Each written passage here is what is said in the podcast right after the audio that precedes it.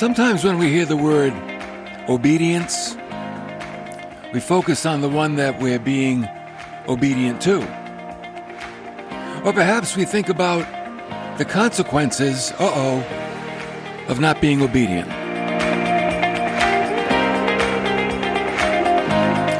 When God asks for obedience, I don't think it's about focusing on Him or on the consequences of not being obedient. Rather, I think it's about what obedience brings. Because we ask ourselves, okay, why does God want me to be obedient to this particular thing? Because of what it brings. God is not a taskmaster. He's not power hungry, but he knows the fruit of obedience. So today we're going to wrap up our series on getting real with God, and we're going to see that, oh, I like this. Obedience brings rewards and refreshment. That's why God wants us to be obedient. It brings rewards and refreshment.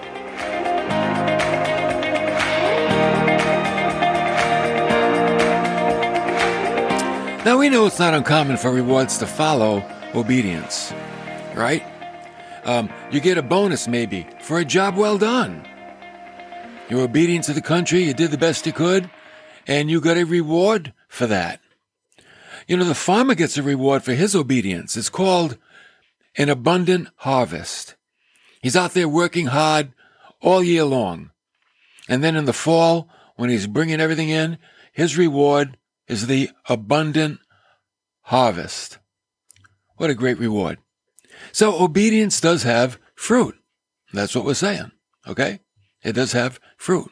So let's take a look at the bonuses that obedience brings in the spiritual realm. That's what I want us to see. Okay. So obedience benefits the believer more than it benefits God. Think about that. Obedience benefits the believer more than it benefits God. I'm going to show you in Matthew chapter 28. Jesus has been crucified, his body taken down from the cross, placed in a tomb. It was early Sunday morning when the Marys came. They came to the tomb to anoint the body with spices. When they arrived there, the stone over the opening had been rolled away, and an angel greeted the ladies, the Marys, because there was more than one Mary. And in verse 5 of Matthew 28, the angel said to the women, Do not be afraid, for I know that you were looking for Jesus who has been crucified. He is not here, for he has risen, just as he said. Come, see the place where he was lying. And go quickly and tell his disciples that he has risen from the dead, and behold, he is going ahead of you into Galilee, and there you will see him. Behold, I have told you. And you know what happened? They left the tomb quickly, verse 8, with fear and great joy, and they, repeat, they ran to report it to the disciples. And behold, I'm going to translate behold, wouldn't you know it? Jesus met them and greeted them. And they came up and took hold of his feet, and they worshipped him. And then Jesus said to them, Do not be afraid. Go and take word to my brethren to leave for Galilee, and there they will see me. Now, these ladies, these Marys and other ladies there too, they were favored to be the first witnesses of the risen Lord. And why the women and not the men? I mean, Jesus had disciples, right? They were with him for three years. Why these ladies? Well, maybe the ladies were even more saddened than the men were. Even the men who walked with Jesus. See, the women, they were last at Golgotha and first at the tomb. The men, they went back to work. So here's what we see. It is God's way to come to those who need him most and to heal the widest wound. Isn't that God's way? He heals the widest wound. Were these ladies more spiritual than those disciples? You know what? Maybe they were. Maybe they were, because they were seeking Jesus. The disciples, they went to the school of the Marys to learn about the risen Christ, but the Marys experienced it firsthand. So that's why in verse 7, go quickly, tell his disciples, the angel said, that he has risen from the dead. Now, let's go back to the same school that the disciples went to, the school of the Marys. The first lesson is obedience. Go quickly. Tell his disciples he's risen from the dead. Belief precedes obedience. You don't obey what you don't believe. Okay? So belief precedes obedience. The angel said, He's going ahead of you into Galilee, and there you will see him. Now I've told you. Now they heard the angel's commentary, and they believed it, and then they left the tomb quickly, with fear and great joy, and they ran to report it to the disciples. So faith preceded action. They went with an eager willingness to do their errand. And you know what I get from this? What you have seen, you must tell. You know, when you see something great, you can't keep it in, right? I mean, the ladies saw the risen Lord. They couldn't keep it in. Maybe you've been to a wonderful restaurant. You couldn't wait to tell somebody about how good the food was and the service. Or maybe you saw a movie and you say, Oh, you're going to go see this movie. I cried through the whole thing. I'm like, I, I don't want to go see a movie and cry through the whole thing. we cry enough. But you know what I'm saying. What you have been taught, you must teach.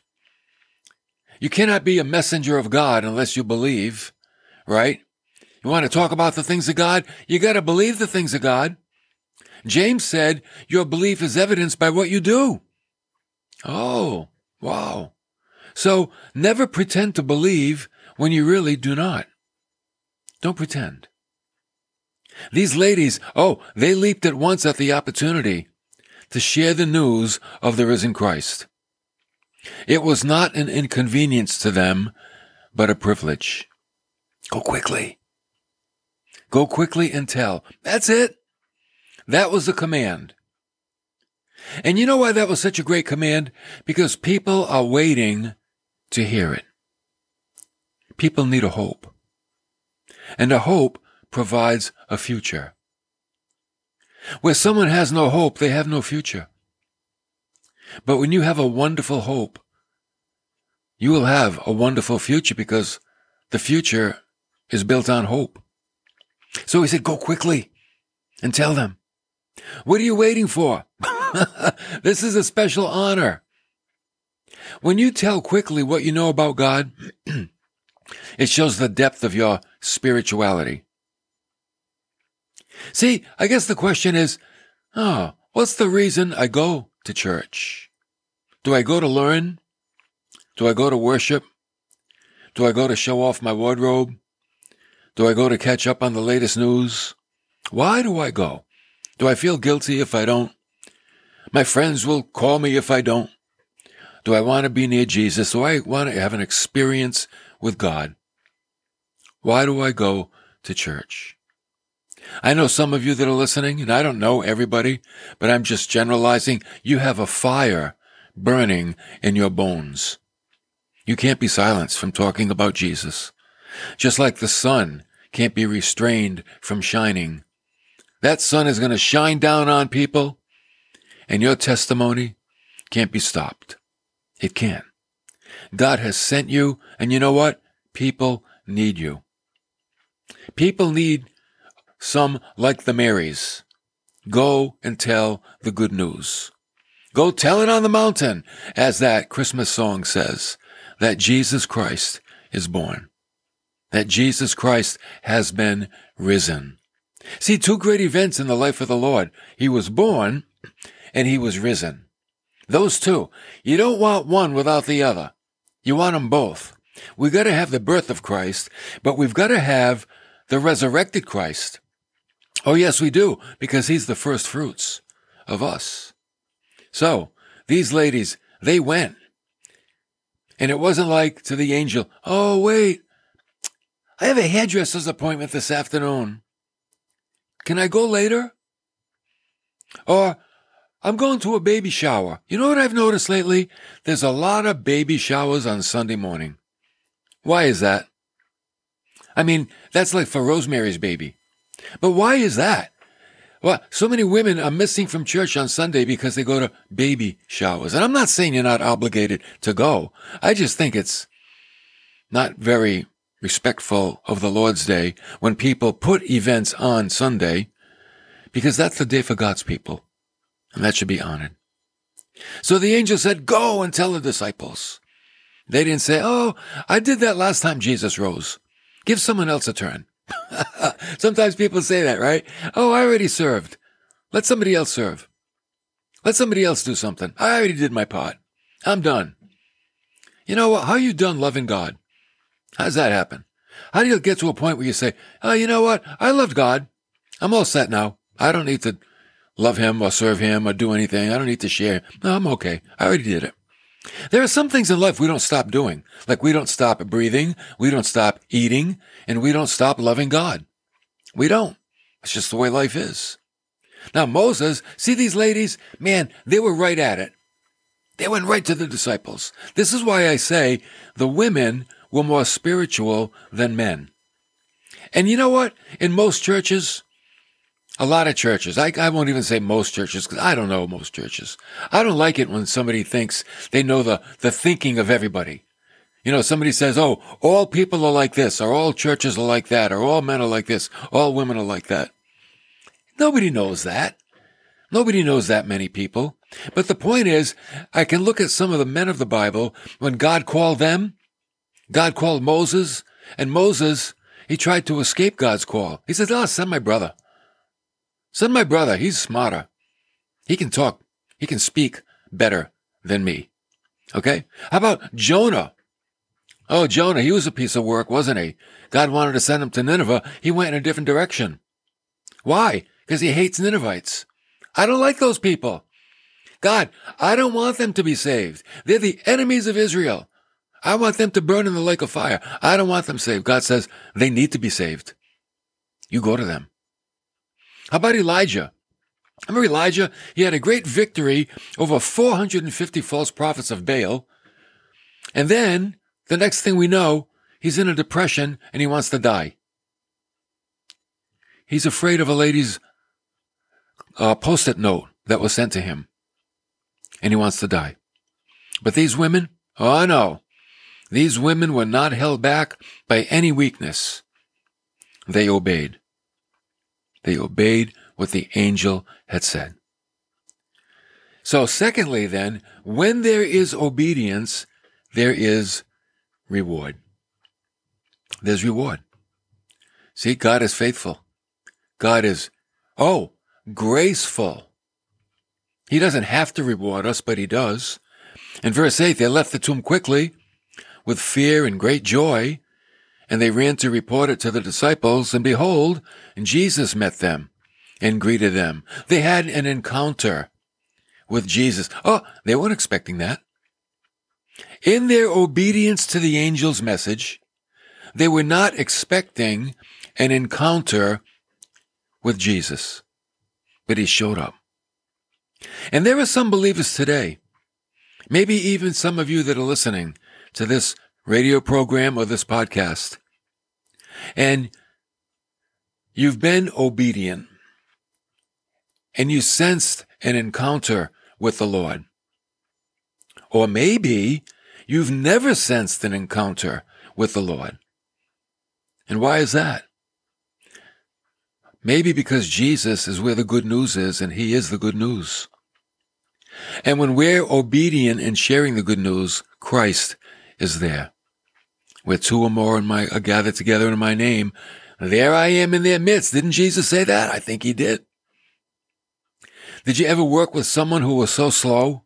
You wanted to jump right in and do the job yourself, right? Yeah. Come on, hurry up. Let me, let me finish it for you. Well, you know what Charles Spurgeon said? I love Charles Spurgeon. He said, the Lord Jesus Christ does not feel at home with lazy Christians. Think about it. Christians have the greatest promises, the greatest heritage, the greatest future, and there's no place for indifference or passivity or laziness in the Christian's life. There's, there's no place for it. It doesn't fit. It doesn't go because we have so much motivation and inspiration that comes from being who we are in Christ. Spurgeon said, I believe that he reserves his fellowship for the sufferers and the workers. You think that's two groups of people that are close to God's heart? Those that suffer for the gospel and those that work for the gospel. Because it ain't easy. The Lord met the women because they were doing. Have you ever met Jesus this way? You were doing? If not, get at it. Get at it. And doing is not always convenient. But you know what it is? It's a life of faith. That's what it is. Doing is a like, a life of faith. So the second part of their reward is that Jesus met them and he welcomed them. Jesus in verse 9, it says, met them and greeted them. The King James says that Jesus met them and said, all hail. Huh. Well, that was an English greeting. He greeted them. It means to be full of cheer, to rejoice. They made Jesus smile.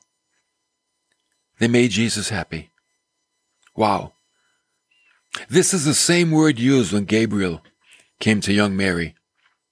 In Luke 1, coming in, he said to her, Greetings, favored one.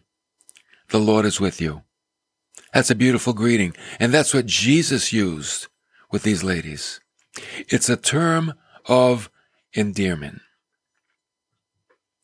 Is not a reward when spoken by the Lord himself the reward? Isn't Jesus just saying something good to you? Reward enough? Wow. I mean, it, hopefully many of us will hear, well done, good and faithful servant. And that'll come from Jesus himself. That's a reward right there. For, for to be in the eyes of Christ and have a life that was well done and faithful as a servant to God. Greetings. You're going to get to the pearly gates. Greetings. Welcome in. Wow. That, that's a reward. Come on in. Yeah, I know. We know we're going to heaven because we read the Bible, but let me tell you, when we get there, I think it's going to be like, oh, I know for me, it's going to be like, Oh, I don't know. This can't be the heaven God had for me. This must be a mistake. This is like first class heaven. I belong in economy. but it's going to be so cool to be invited into heaven with God beyond our wildest imaginations. You know, one time Jesus said, No longer do I call you slaves, for the slave, he does not know what his master is doing, but I have called you friends. The friends know everything the Master has planned. So remember that when you're serving your church. When you're in church and you're serving, whether you're teaching the children, parking cars, making coffee, running all the technical stuff behind the scenes, whatever you're doing, leading the church in worship, helping them find their seats, every job is important, watching the babies in the nursery. Just remember this that God can meet you right there because you're doing. In your obedience, Christ will meet you. And that means that there's no job that's insignificant. Oh, they're all insignificant. They're all significant because Christ is there. And that's the place in your service that you will have an encounter with Him. Then the third thing I want to say Obedience leads to reward. And thirdly, obedience leads to refreshment. See, it's not like, oh, oh, I'm getting burned out. That's not the end of obedience. In verse 10, we're still in Matthew 28, Jesus said to them, Do not be afraid. Go, take my word to the brethren to leave for Galilee, and there they will see me. Now, wait a minute. Something changed. Something changed here. Remember the beginning of the scene with the angel? The angel said, Go quickly and tell his disciples that he's risen from the dead. So the ladies began with the intention of telling the disciples, but after meeting Jesus, they're going to tell his brethren. Now, can you see the difference? Here's the difference. When you minister to God's people, they are not just fallen man or people with issues or wild kids. You will feel that you are speaking to those who Jesus said, Let the children come to me, and do not hinder them, for to such belong the kingdom of God. See, your heart now begins to grow more tender. You're helping the brethren of the Lord. People can really cause us a lot of strife and anxiety, but it depends on how you see them. I would say let your heart become tender toward God's people, and refreshment will soon fill you. See, even though the disciples had left, Jesus is still saying, They're my family. The angel called them disciples, but I call them family. They're my family. So within about 12 hours, their whole countenance had changed. These ladies went from being despondent and downcast and maybe without a hope to uplifted. Christ was risen. They had the privilege of meeting him and then telling others. How incredible is that? So let's take this and how can we make an application very simple for our lives? I would say this. Number one, say what you see. As you read the scriptures and you grow in the word of God, tell that to others. Share the wonderful golden nuggets of the scriptures with other people. Teach people what you've been taught. Thirdly, believe enough to serve God in a way that replaces inconvenience with privilege. Don't see your service to God as something that gets in the way of your life. See it as your life. Because that's what it is, isn't it? For the Christ follower, service is our life. And part of that service is helping to bring the good news to people. And remember, you are a brethren of the Lord. Family. You know, when people came to Jesus and they said, Your mother, brother, sisters are outside, they want to come in. He said, Behold, these are my brothers, brothers, mothers, brothers, and sisters, those who hear the word of God and keep it. People that love God's word, people that abide in the word of God. Jesus has elevated you to his own natural family. There's nothing more intimate than a natural family. And Jesus elevates those who love his word to that level. Wow. Think about it. So you see, obedience is not when our mind is right and our head is screwed on straight.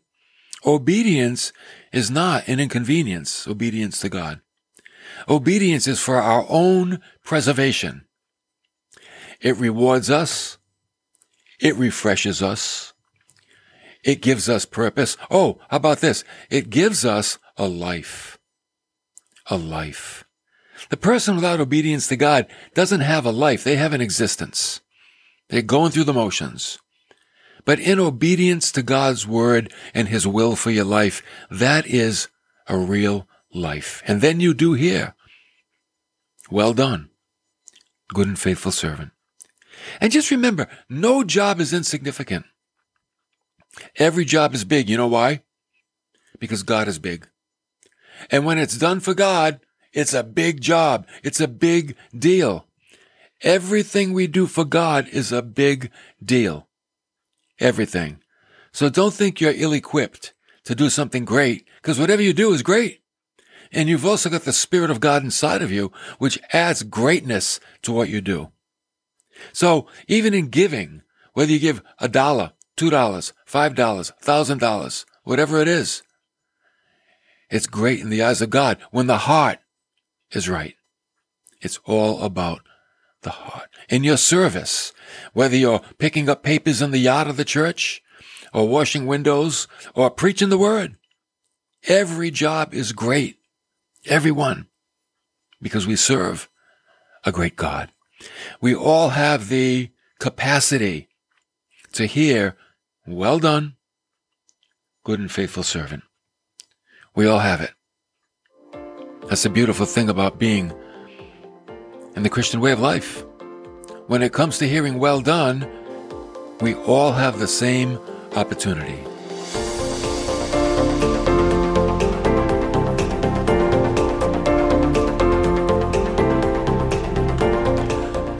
Give you an opportunity to help us stay on the radio and help us create podcasts for the Hope Club podcast, which has really growing by leaps and bounds.